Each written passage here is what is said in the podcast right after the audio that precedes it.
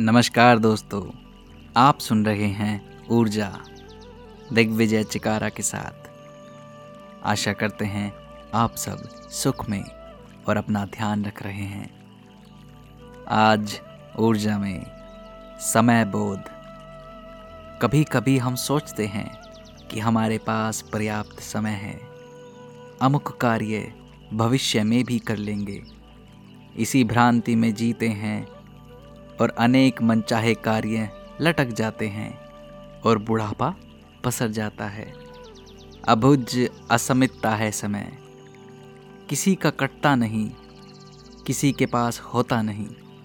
जीवन में जो चाहा, जैसा चाहा, वह मिला या नहीं, इस पर निर्भर करता है कि क्या खाने, सोने, दिन दिन आवश्यक कार्य निपटाने से इतर आपका कोई बड़ा लक्ष्य है। यदि हाँ तो क्या उसे पाने के लिए आपने आवश्यक समय दिया? जब तक जीवन है, विघ्नकारी व्यक्तियों और परिस्थितियों से आमना सामना भी होता रहेगा। कटुषणों को चित्त में धारण करेंगे तो समय बोझल होकर वर्तमान के सुख चैन कर लेगा। जिन अप्रिय प्रसंगों पर आपका नियंत्रण नहीं उनमें उलझकर समय नष्ट करेंगे तो प्राकृतिक सहजता को खो बैठेंगे। कुछ अनुभव सार्थक करने का उत्साह नहीं जुटा पाएँगे। आपका उदासीन, निराश रहने लगेगा। आप अलग थलग पड़ जाएँगे। समय की गति को रोकना या स्थिर करना मनुष्य के वश में नहीं है।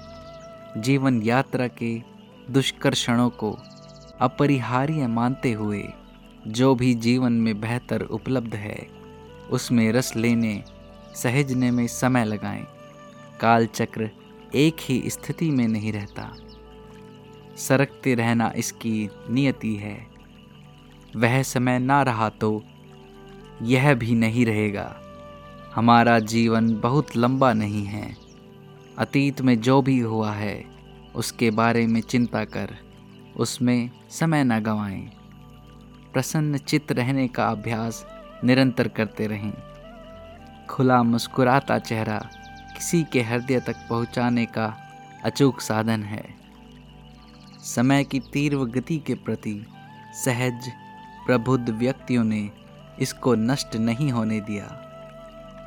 विस्मयकारी ऊंचाइयों तक वहीं पहुँचे, जिन्होंने समय का सदुपयोग अपने कौशल तराशने और प्रमार्जित करने में किया। निर्णय आपको लेना है। समय की आंधी में गुम हो जाएँ या ऐसे कार्य करें जिनके सुखद प्रतिफल स्वयं और भावी पीढ़ी को मिले। हरीश बड़तवाल।